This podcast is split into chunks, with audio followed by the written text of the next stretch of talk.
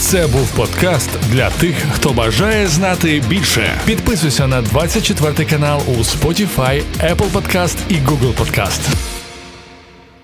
Отож, 15 листопада має відбутися зустріч Сі Цзіньпіна і Байдена. Е, Як гадаєте, наскільки це зараз важлива подія і для світової арени, і для України, зокрема?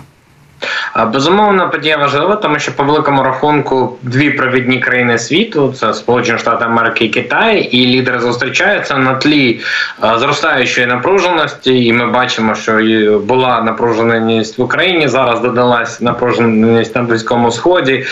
Все ще в повітрі, скажімо так, обережно вісить. Питання острова Тайвань, його майбутнього. Тобто, ми пам'ятаємо всі історії з Ненсі Пелосі і відвідування острову Тайваня ще не так давно відносно.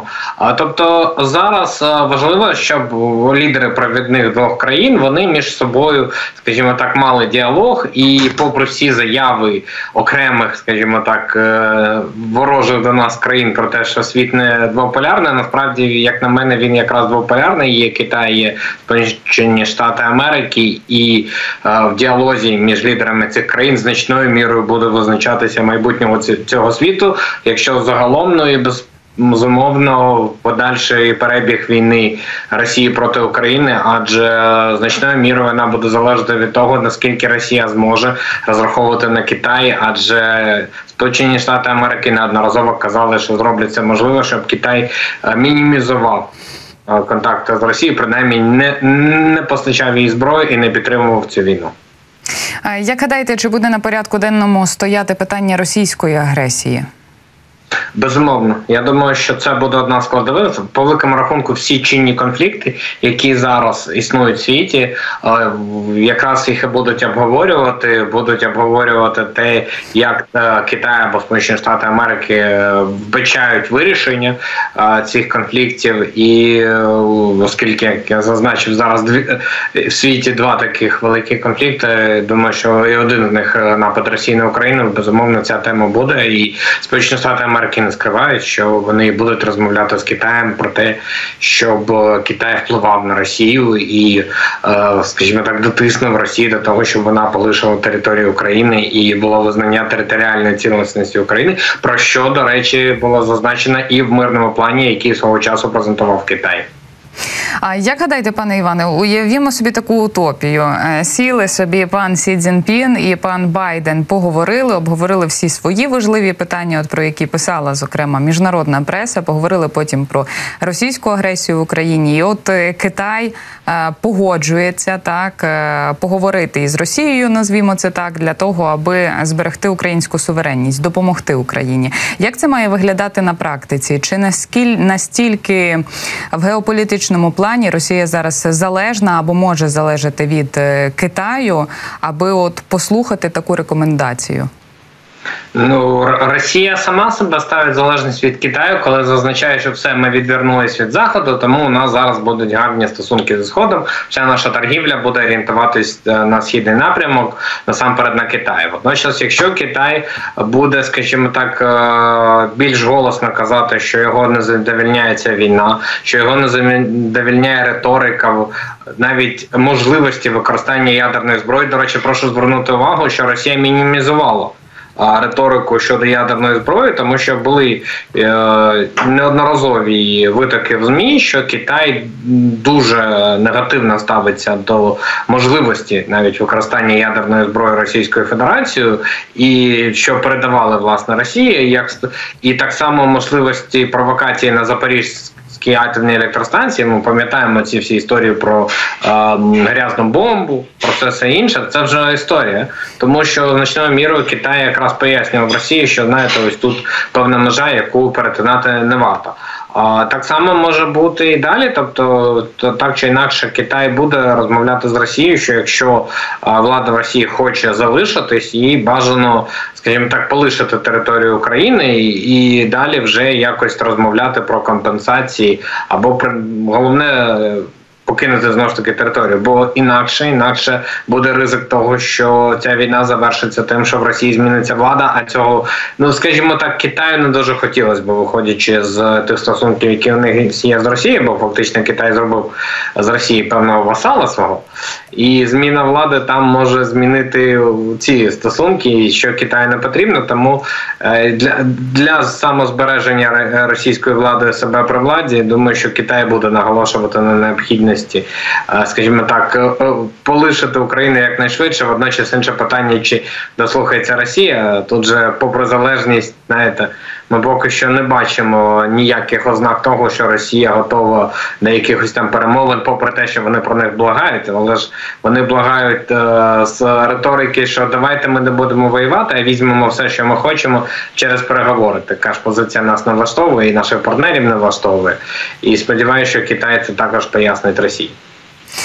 От е, якщо ми говоримо про ось цей діалог поміж е, Китаєм та США щодо е, Російської Федерації, то у п'ятницю міністерка фінансів США Джанет Єлен попередила Китай, що військова допомога Росії порушує санкції, буде мати цитую значні наслідки. А наскільки це важливе попередження для Китаю, зважаючи на той факт, що коли Китай передає будь-що чи на комерційній, чи на якійсь там державній основі Росії, то власне КНР на цьому заробляє.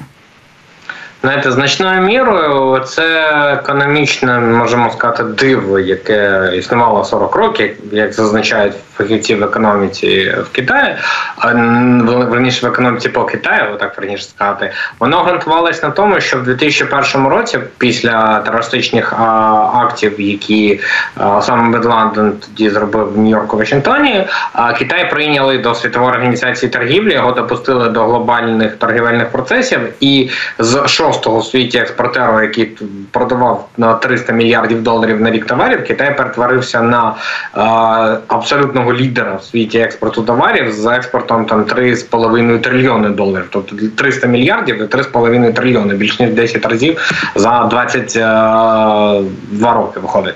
А для Китаю важливо збереження гарних стосунків з США і ЄС, тому що е, в основі цього зростання була можливість отримати технології. Тобто, чому Китай перетворився на глобальну фабрику з виробництва товарів? Тому що до нього зайшли е, ЄС і США зі своїми технологіями, відкрили виробничі майданчики, зробили робочі місця, і це дало Китаю вагому поштовх. Що зараз може відбутися? Якщо Китай буде все більше і більше порушувати якісь санкції, які які США запровадили проти Росії, а Сполучені Штати Америки будуть усіляко тиснути на свої компанії, щоб вони переносили виробничі майданчики з Китаю до іншої країни з населенням в півтора мільярда. Це Індія, а таких взагалі то дві цього на всі України. І може так відбути, що через ну окей, не, не 5, а десь 10 років вже не Китай буде економічним монстром, а Індія. Тому що знову ж таки головне було отримання технологій. А технології підкреслюю, це не Росія, це США і ЄС. Тому для Китаю бажано все ж таки при всьому тому, що він хоче відігравати роль одного з світових гегемонів, не забувати на чому ґрунтується його економічна міць, і тому йти на діалог США і ЄС. І, власне, зараз буде зустріч із ЄС і США ось протягом наступних тижнів. І як на мене, це якраз спроба буде Китаю зрозуміти, як він зможе е, облаштувати обидва діалоги, і я маю на увазі і з західним світом і з Росією. Нещодавно в американському інституті вивчення війни заявили, що Китай цитую використовує конфлікт в Ізраїлі на свою користь, попри те, що не засудили китайці терористичних дій Хамасу. Ну і КНР намагається розширити розміщення своїх військово-морських сил на близькому сході заради того, аби збільшити свій вплив в регіоні. Наскільки це зараз помітно на міжнародній арені, і чим може обернутися цей китайський крок? Дивіться, якщо ми трошки повернемось в історію два-три місяці назад, був саміт Великої Двадцятки в Індії, і була на цьому саміті презентована альтернативна китайському плану один пояс, один шлях. Пропозиція нового торгівельного маршруту, який полягав з Індії до Дубаю, Об'єднані Арабські Емірати, е, далі до Саудівського королівства Саудівська Аравія, далі Йорданія, Ізраїль. І тоді всі казали, що ось, будь ласка, відповідь на китайський цей великий інфраструктурний проект це буде ну якби індійські, але всі розуміли, що Сполучені Штати Америки стоять за цією ідеєю. Бо е, коли Байден прийшов до влади, він одразу сказав, що треба розвивати Build Back Better Way проект, тобто якби відповідь на китайську ініціативу, і по великому рахунку суперництва США. І Китаю звелось до суперництва логістичних маршрутів, які будує Китай, і які хотіли створити США. І початок війни на близькому сході а фактично поставив крапку як на реалізації альтернативного до Китаю інфраструктурного проекту, так і до речі на зближенні Королівства Саудівська Аравія і Ізраїлю. Тому що якщо ви почитаєте заяви наслідного принца Королівства Саудівська Аравія Мухаммеда Бен Салмана, які передавали атаки Хамасу на Ізраїль, то там риторика була, що ми з кожним днем все ближче і ближче в нормалізації стосунків до Ізраїлю, тому що фактично вибудовувався цей новий маршрут. Зараз е, на ньому поставлена крапка. Тобто для Китаю це може бути перемогою. Інше питання, що також можуть відбути зростання цін на вуглеводні, а тут же Китаю не вигідно, тому що Китай імпортує багато вуглеводнів, і для нього якраз високі ціни світові на них йому не потрібні. Тобто тут такий теж не найкращий варіант, тим не менш, оскільки зараз пріоритет світу це глобальні торгівельні маршрути, то Китай фактично позбувся свого конкурента, і в цьому є його найбільший плюс. Водночас подивимося, як буде далі, тому що знаєте, те, що зараз е, поставлено хрест на цьому проєкті, не означає, що через певний період часу, коли ситуація нормалізується, до нього не повернуться знову, і тоді е, згадають, що можливо там Китай якось мав відношення до того, що його головного конкурента зупинили. От, е, пане Іване, будемо чекати на ту зустріч, яка має відбутися в середу. І вже постфактум, я сподіваюся, обговоримо з вами ті деталі, які будуть важливими. Я ще от хочу про ще одну тему з вами поговорити. Вона стосується Європейського союзу, їхньої підтримки, декларацій їхніх е, стосовно України. Жозеп Борель напередодні зробив заяву для всіх країн-членів альянсу стосовно того, що всі мають готуватися політично, перш за все, до довгострокової е, підтримки України, адже частина допомоги від США може зникнути, тобто допомога може трансформуватися, стати меншою. І як гадаєте, чи є в європейських країн, які зараз нам допомагають, оця політична готовність, про яку говорить глава європейської дипломатії, допомагати Україні у тій довгостроковій перспективі? Насамперед, це важливо заява важлива тим, що ЄС нарешті каже, що знаєте, що все ж таки, що б там не було, Україна планує бути не наступним штатом Сполучених Штатів Америки, а планує бути наступною країною Європейського Союзу. Тобто Європейський Союз він повинен на себе брати основну функцію допомоги Україні, бо якось так особливо перший рік війни продемонстрував, що було враження, що Сполучені Штати Америки Україні допомагають більше ніж ЄС, тому що якби саме Україна до ЄС прагне. І ось зараз це натяк на те, що треба більше думати. Дійсно, є різні думки в різних країнах Європейського союзу. Ми всі постійно кажемо про Угорщину, але ж ми знаємо, що і в Польщі навіть є заяви, що там не так буде просто Україні приєднатись до ЄС, бо вони будуть е, жорсткі вимоги ставити. Також можливі проблеми з іншими країнами абсолютно. Тобто, ми пам'ятаємо всю історію відносин України Європейського Союзу. Там ще можна можна згадати ще до до помаранчевої революції. Навіть е, була відома історія, коли за буквально тиждень до перемоги Руслани на Євробаченні в 2004 році. Тоді була заява Романа Проді, якщо не помиляюсь, про те, що Україна ніколи не буде в ЄС, і це був певний скандал в Європейському Союзі. Тим не менш, ми бачимо, що є скепсис щодо України існує, існує в багатьох країнах єС, і треба постійно мати з ними діалог. Я не можу сказати, що ми не маємо цього діалогу, тому що наш, е, дякуючи і урядовому офісу з питань європейської євроатлантичної інтеграції, і е, різним громадським організаціям, які постійно присутні в Європейському Брюсселі і в інших столицях країн Європейського Союзу, які нагадують про Україну і будують вибудовують свої стосунки з ними. Це важливо, тому що знаєте, якщо не буде цієї співпраці по лінії громадянського сектору, нам буде важче претендувати на майбутнє в ЄС. І оцей діалог він сприятиме тому, що громадянські організації в країнах ЄС будуть розмовляти зі своїми урядами і тиснути на них, щоб вони все ж таки давали це зелене світло Україні, адже оця інтеграція, яка відбувається на рівні громадянського сектору, вона повинна перейти і на політичну сферу. От, е, пане Іване, така. Е... Добра заява від Жозепа Бореля, так е, правдива, я б її так назвала. Вона достатньо резонує із заявою президента Чехії Петра Павела, який ще перед главою європейської дипломатії сказав, що у війні з Україною час зараз грає на користь Росії, і е, є варіант того, що наступного року Україна та Росія змушені будуть почати переговори, адже нинішня ситуація на полі бою не вказує на те, що Україна може отримати військову перевагу. Як можемо протрактувати таку заяву з одного боку?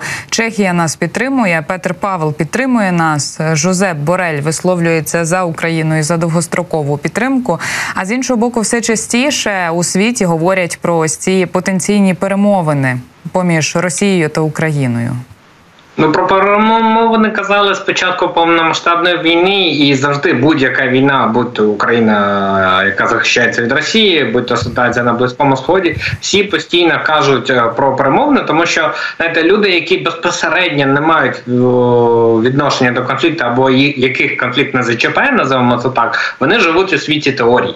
І всі ці теорії безумовно повинні бути перемовини. Водночас життя це не теорія, це практика, і практика показує, що іноді дуже важко йти на перемовини. Бо знаєте, колись е, головний економіст Національного банку України пан Ігор Шамила сказав дуже цікаву фразу про коли казали, що ось є проблема в торгівлі з Росією ще до початку повномасштабної війни. Він сказав, що знаєте, дуже важко розмовляти про торгівлю з тим, хто хоче тебе вбити.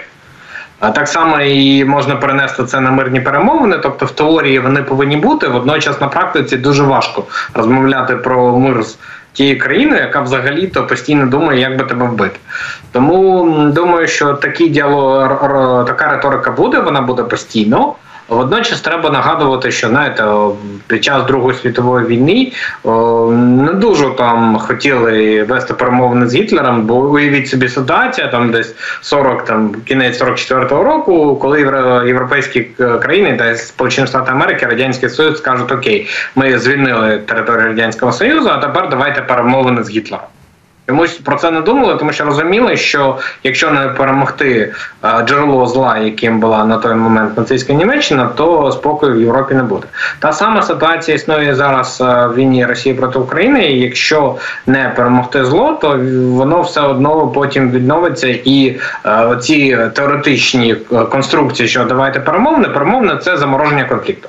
Замороження конфлікту, приклад ситуація між Азербайджаном і Вірменією, Карабах, тобто замороження заморозили, до чого це призвело, до все ж таки війни і військовим шляхом питання було вирішено. Абсолютно те саме буде з Україною. Ми вже мали мир з 14 по 20 24 лютого 22 року, коли там частина території була захоплена Росією, казали, давайте ось визнаємо ці реалії, і будемо так жити. До чого це призвело до наступної війни? Те саме буде і далі. Тобто, якщо ви не хочете закладати міни на майбутнє, е, бажано без усіляких перемовин зараз завершити військовим шляхом війну. А перемовини вони, звісно, будуть, але будуть е, стосовно репарації зі сторони, яка програє, стороні, яка виграє. І тут, якщо все ж таки, як зазначила свого, часу Христя Фрілянд, віце-прем'єр-міністр Канади, що це третій взагалі то випадок в історії людства, коли є чітке розуміння, що добро воює зі злом.